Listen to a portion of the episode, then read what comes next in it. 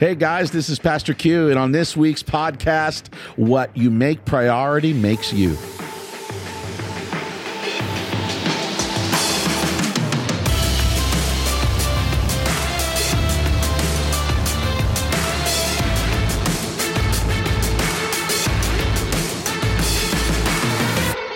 Okay, so how do you grow to say, no? Maybe give us a couple. I like that, tips. Brad. Yeah. Grow to say no. Well, I'm not a podcast host for nothing.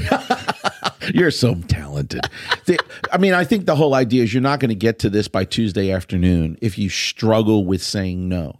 So you have to put mechanisms in place or disciplines or habits in place to get you to grow to say no, right? So I think one of the the things that I've done before is no saying no doesn't affect the value of me as a person.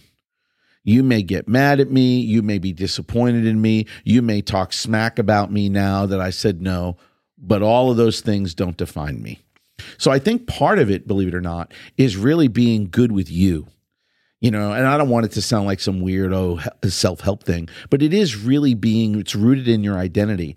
I'm saying no because I mean, we've learned this before in leadership, different leadership podcasts. Every no is rooted in a higher yes. Mm-hmm. Every no you say means you're saying yes to something else that's of greater value. Right. So you are being a steward, so to speak, or a manager of the time that you have on this earth or with your friends, or I have to give my kids, if I'm raising a family, I've already evaluated that I have to have a certain amount of time a week with my kids. you know. And and I, there's an ebb and flow to that. We Right. get that. We're not we're not being legalists here. Hmm. But I think it's that's the first thing is to understand your value and your identity hmm. and where it comes from. It doesn't come from my yeses, it comes from my no's. Right.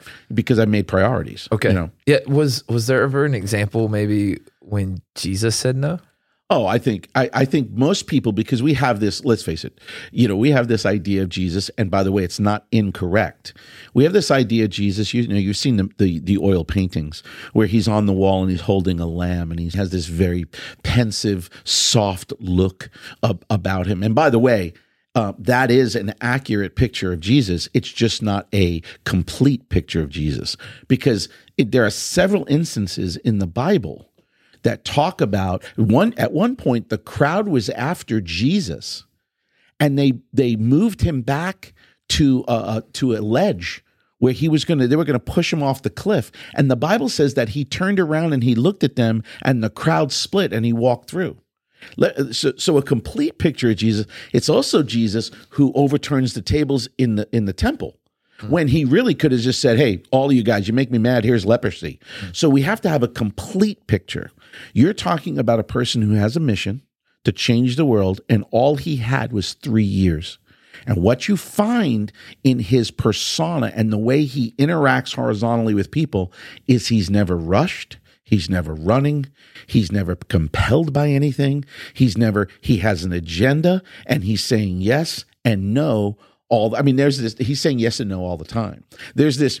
There's this story where it's just before we know the famous story on the other side where the, the disciples are in the middle uh, of a body of water and there's a storm coming and you you know what I mean and they're like hey what in the world uh, well it was Jesus actually that put him in that situation because right before that they were healing people and you know they were you know, Jesus was healing people he was praying for people he was meeting the needs of people and out of nowhere, he says, Okay, we're done. I got to go. He goes to a mountain and prays, and the disciples get in a boat and go on the water.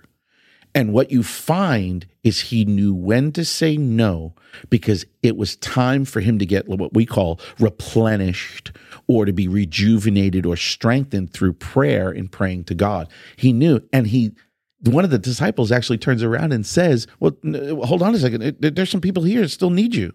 And went, Yeah, I got to go. What?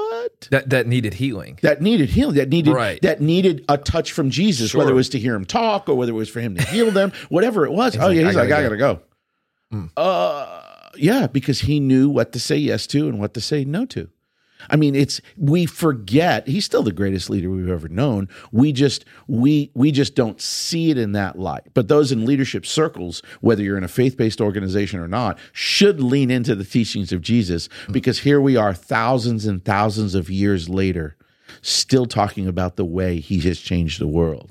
Uh, don't we as leaders want what we do to resonate beyond us, mm. well, well, I got an idea. Let, let's let's look to someone who's already accomplished it. Mm. You know, so I think that's important to know. So how do we avoid the trap of making explanations for commitment? So let's talk about let's let's say a request comes in and Yeah. you know, okay, this this does not necessarily line up with a high priority, you know, non-negotiable for Right. me. This is not going to help accomplish that ultimate vision, but it's a request. It comes to your table. What's an appropriate way to say no? Yeah, I, I think it always starts with a positive. So if I get asked to come speak somewhere or to come and do something, I think it's like, man, let me just tell you, regardless of what my answer is going to be, I always start it with, hey, thank you so much for hmm. thinking of me. Honored that you would place this amount of trust in. So I always start with that. And then just literally go into, unfortunately, I, I, I can't believe this, but I have to, I have to decline and, and keep it simple. I like to go simple and concise and clear. Just concise and clear. I have a prior commitment. I, I can't do this, but and I always go because I'm a feeler. So I'll always add a line, hey, this is in no way, this in no way uh, means that I don't love you or but I, I can't say yes to this because of prior commitments. So I always kind of give that little extra. And then what I also like to do is is if in some way, shape, or form I can still help them. So if they ask me to come speak or ask me to come do something, and for whatever at a priority, I have to say no. Cool.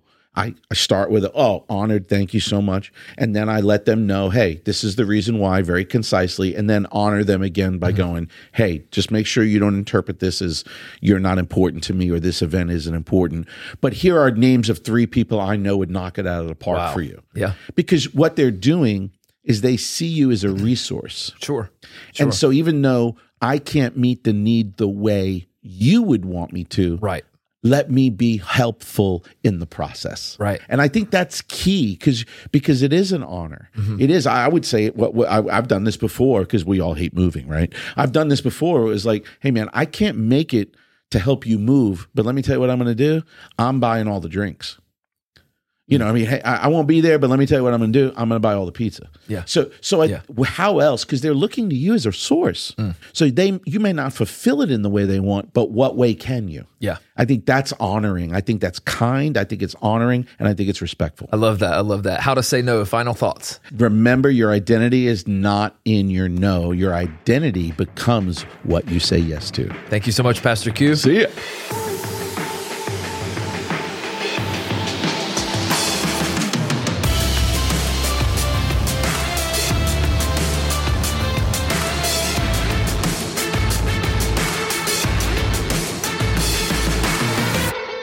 Thanks for listening to X with Q. For more leadership content, hit that subscribe button, leave us a rating and review, and share this episode with a friend. See you next time.